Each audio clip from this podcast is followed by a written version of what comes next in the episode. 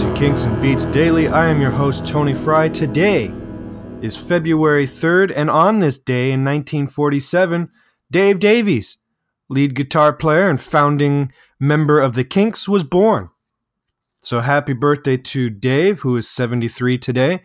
Um, hope you're listening. Hope you're well. Hope you and Ray are putting together some new music for us. A little bit of housekeeping. Um, I've been getting some great calls for our Mars picks, uh, but I'm gonna have to put an end to a deadline to this so that I can actually record the episode. So the question is if you're being sent to Mars and you can only take one Kinks or Beatles album with you as your sole source of musical entertainment, which one do you pick and why? Please submit your answers in a voicemail to 925 494 1739 no later than February 8th, 2020. All right, then I'm cutting it off because I got to record the episode. Uh, again, that number 925 494 1739. If you ever want to reach out to me, I know I rattle off phone numbers and emails and Twitter handles and all that stuff. You can always just go to herohabit.com. Easy to remember. And if you go to the podcast page, all of the information you need about this podcast is right there. How you can email me, how you can leave a voicemail for the podcast, how you can subscribe on various different platforms, how you can contribute $4 a month to keep the show ad free. Oh, that reminds me. This um, Mars episode will be delivered first to those folks who are subscribing as a thank you. Um, you'll all hear it eventually, but I want to thank the people who are um, contributing. It means a ton to me. And, you know, it takes a lot of work, obviously, to get these podcasts out, um, which I'm willing to do. But it also takes some money. And so to keep the show ad free, I'm just asking a few people if you're so inclined, swing by the site and contribute $4 a month.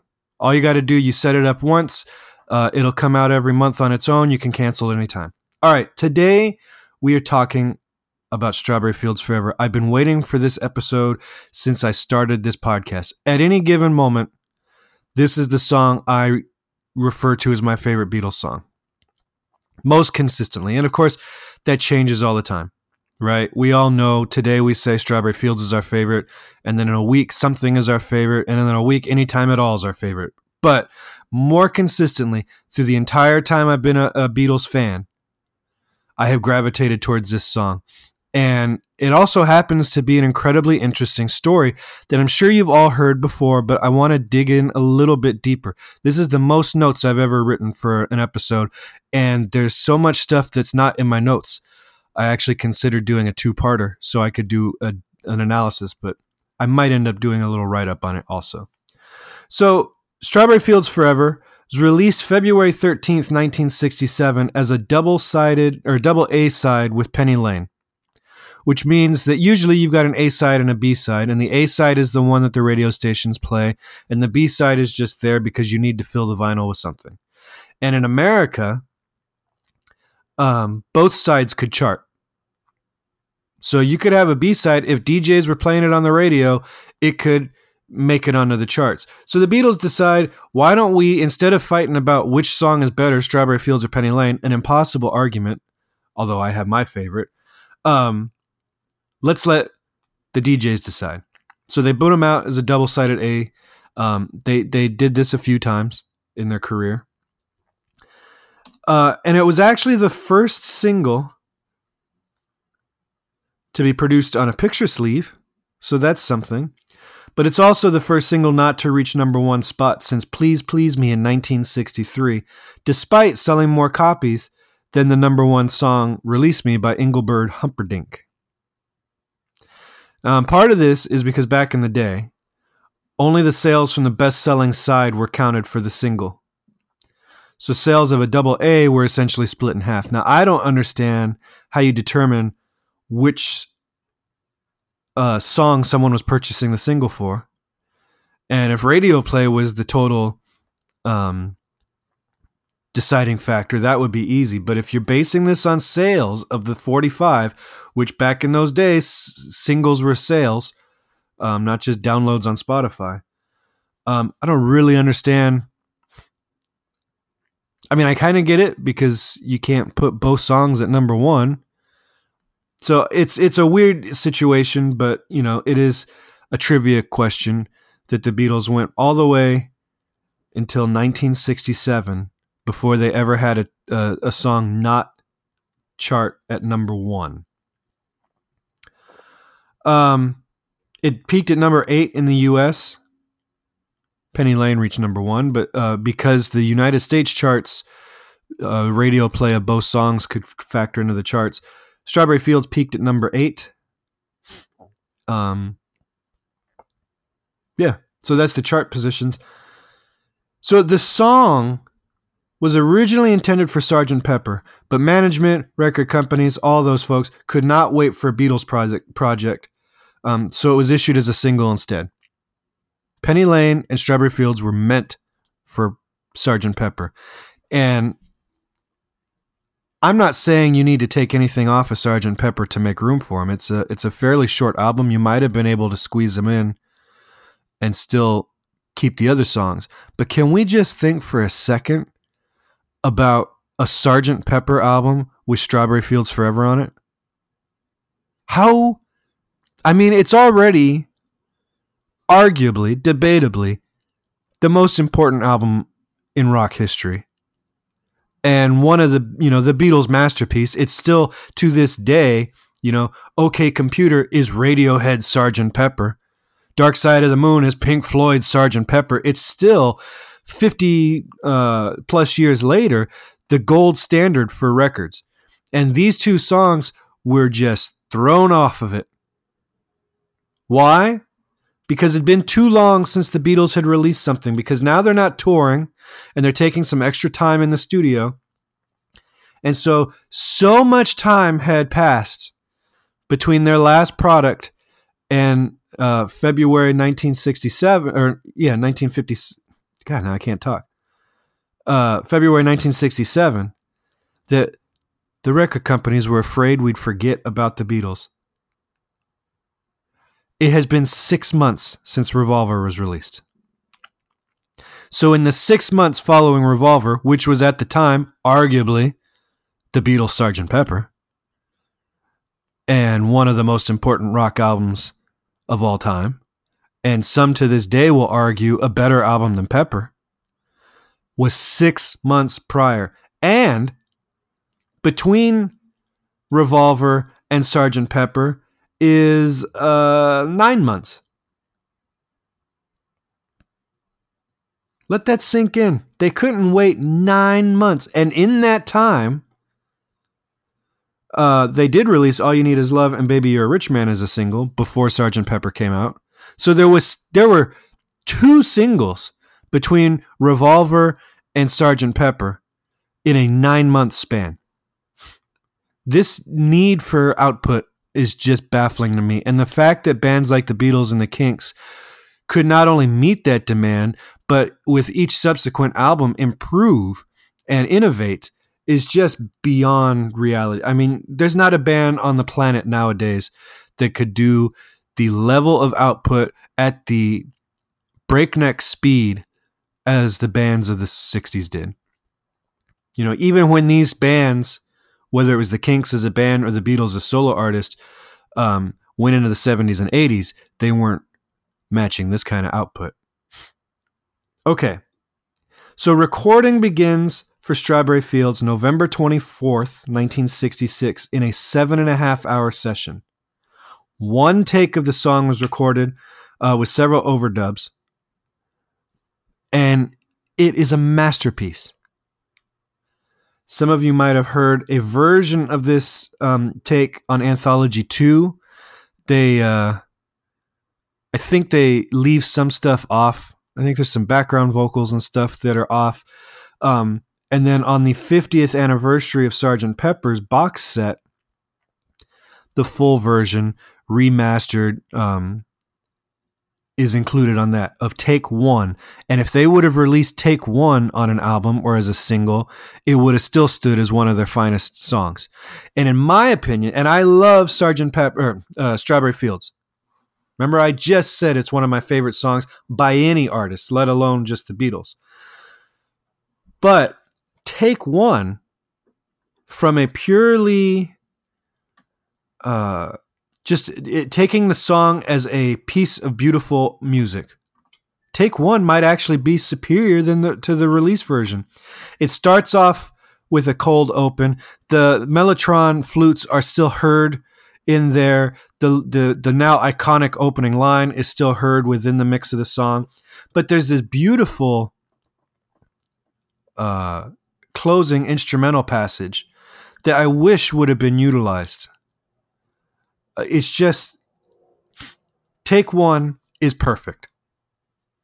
And this shows this speaks more to the strength of the songwriting than anything else. Obviously, the strength of the musicianship is you know nobody's questioning that but the song is such a well written and well constructed song that through all these different arrangements that we're about to talk about um, and very different iterations of the style, the speed, the feel, the vibe of all of it. It's a good song every step of the way. So that's November 24th. Then on the 28th, 1966, takes two through four were recorded, and take four was marked best. And this most closely resembles the first half of the final version. It's not the part that they would use, but we now have the flute intro or mellotron specifically um, and it's starting to feel a little bit more like the final version we know. The next night they do takes five through six. Six is now marked best and mixed down in a take seven. And take seven um, we will talk about later so keep that in mind.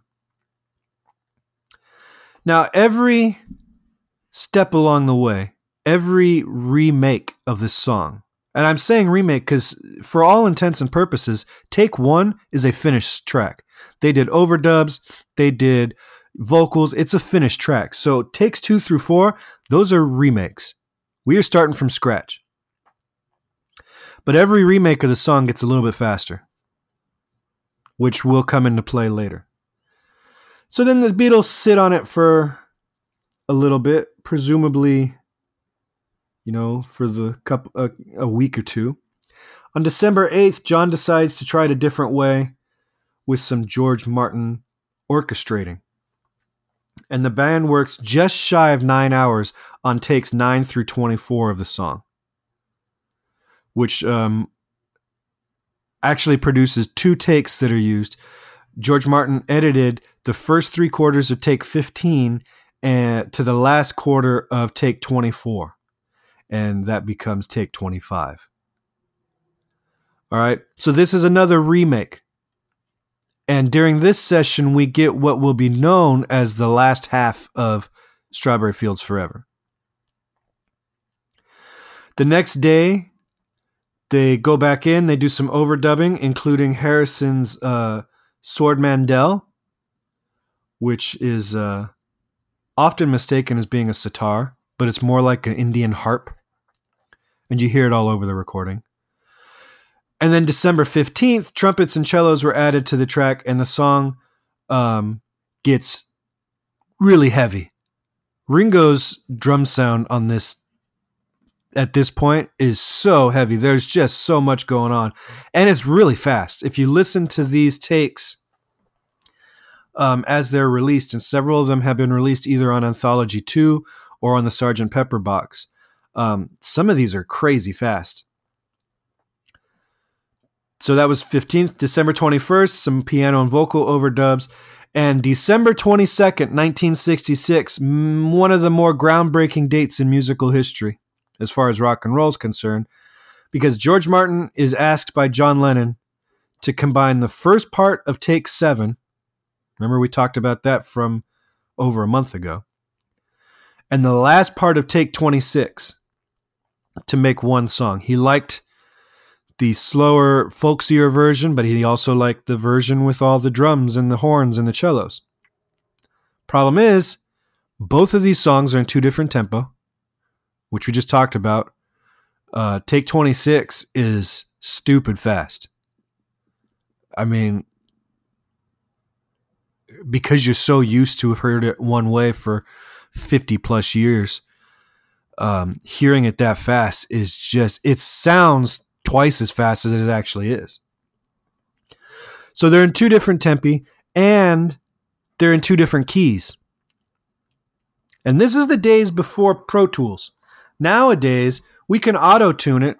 We can shift the whole song down to the right key without adjusting the speed. Or we can stretch or, or you know the speed and slow it down or speed it up without affecting the pitch. 1966, this is not an option. The only way they can achieve these things is literally slowing the tape down or speeding the tape up. And when you slow the tape down, obviously the tempo um, shifts slower, but the pitch actually drops too. And then the opposite is true of the opposite. So this is called pitch shifting for that reason. And um, so we've got a problem here because we've got two different tempo, two different pitches, harmonic foundations. So, in order to achieve a seamless edit, and I use seamless in quotes, I can hear it, you can probably hear it. Uh, you'll be able to hear it after I tell you where it is if you haven't heard it before. Take seven is sped up just a hair. Take 26 is slowed down quite a bit. And now the tempo and the key align on both takes. And I want you to sit and think about the magic involved in this. Had either track been a few clicks faster or slower, then lining up the tempo wouldn't line up the pitches. Had either track uh, been in a different key, or if they were recorded in the same key, we wouldn't be able to line up the tempos, right? If both songs were re- or both takes were recorded in B flat, you can't adjust the speed because now you adjust the speed to meet in the middle. Now the first take is in B flat and the second half is in A flat or G, right? You can't make the adjustment. So for both of these tracks and for George Martin to sit down and figure out um all right, I need to speed this one up by 4% and slow this one down by 12%, and then they'll meet in the middle. For them to sit down and figure it out and for it to work is damn near magic. It's witchcraft, I tell you. Witchcraft. If you don't want to know where the edit is, cover your ears. It's at the one minute mark. Um, and then you hear John say, Let me take you down because I'm going. And then on two, you hear the strings come in, and you hear a distinct shift in the timbre of his voice. The second half, like we've talked about, is uh, slowed down considerably, and you can hear it in the way John sings. He almost sounds spooky. You know, let me take you down. He's got that. It sounds like a pitch shifted vocal, and then the trumpets, uh, especially the cellos, I think sound cool with that pitch shifted tone but the trumpets especially don't sound quite right. You know, and had they pitch shifted everything and scored it later, you know, George Martin may have come up with a different arrangement to not have the trumpets playing in that range or something because they don't sound right. I mean, it sounds great, but they, you know, it it's not real s- strong trumpet sound. That's because of the pitch shift. the version on the Love soundtrack, which is amazing. I encourage if you haven't listened to the Love soundtrack in a while, go back and listen to the Strawberry Fields. It's my favorite version uh, on that album. Uses the modern technology so they can make the shift without changing the timbre. So John's voice doesn't sound shifted. Um, the brass doesn't sound shifted. Everything just works, and uh, and you hear what would have been very easy for George Martin to do with modern technology had he had it in 1966. Now, because of the importance of this song, uh, several different versions have been released on official Beatles recordings. All right. So obviously, Magical Mystery Tour has the version that was released as a single. Okay. Love has a beautiful version. Uh, we've got on Sergeant Pepper a stereo mix from 2015. On, on, Anthology 2, Take One, not quite, I don't think, in its entirety. I think there's some editing on it. Um, Take One is also on the Sergeant Pepper box.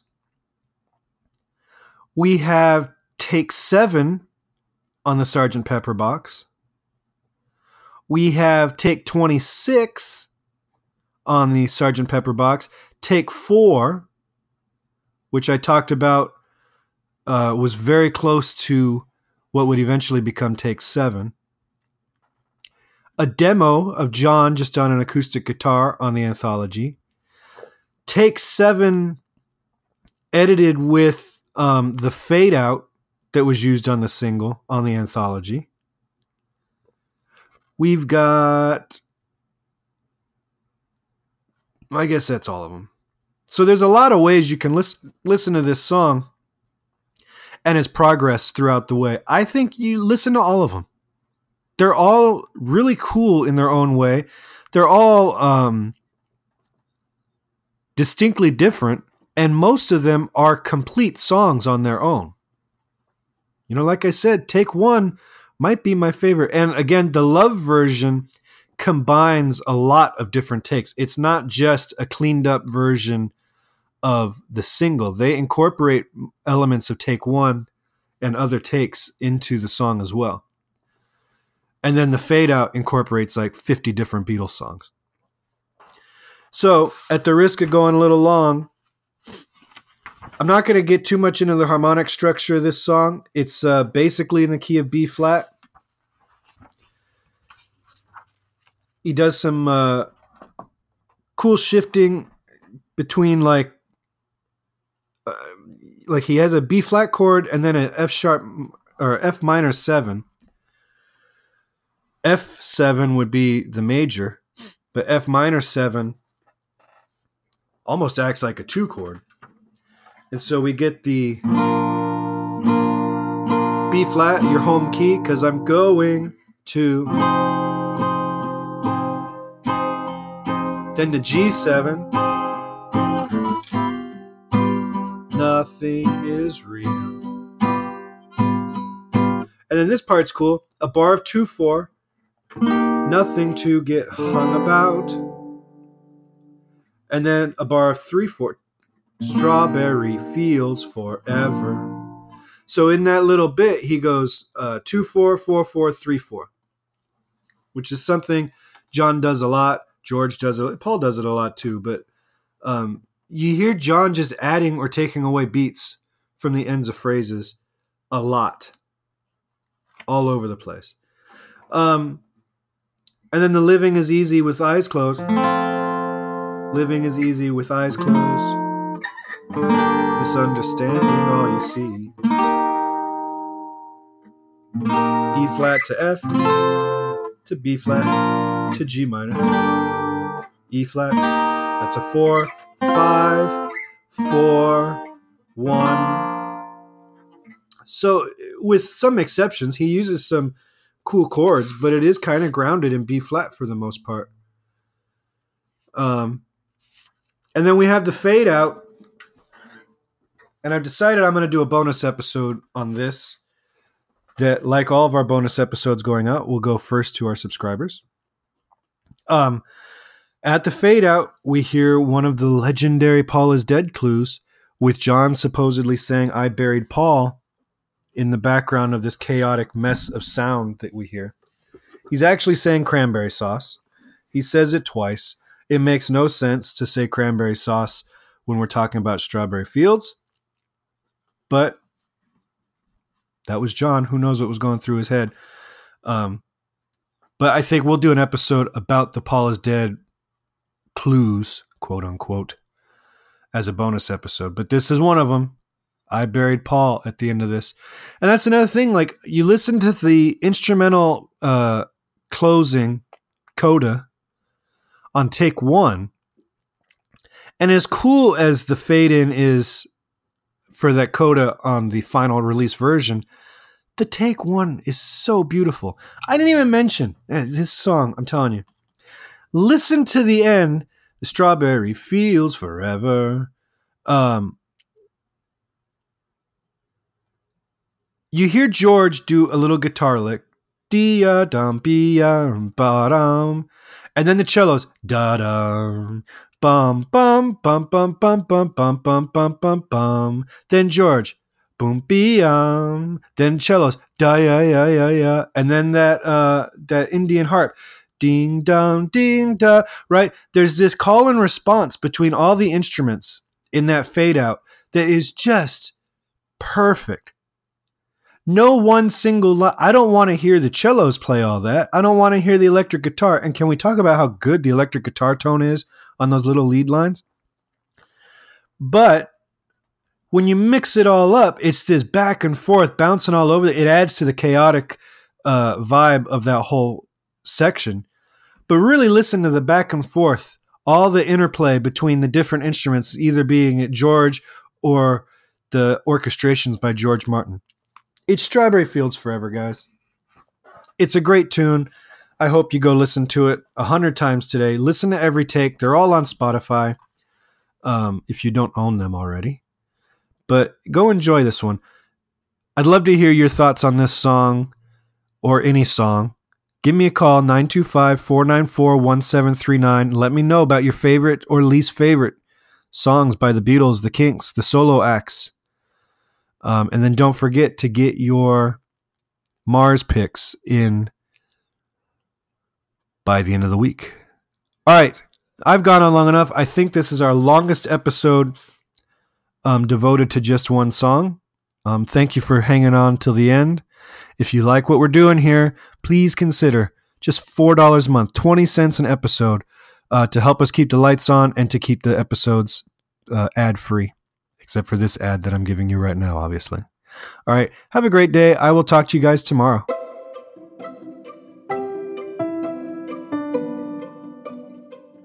This podcast is presented by the Hero Habit Podcast Network. Swing by HeroHabit.com today to comment on this episode and poke around our growing database of sports and pop culture news, reviews, and collectibles. HeroHabit.com.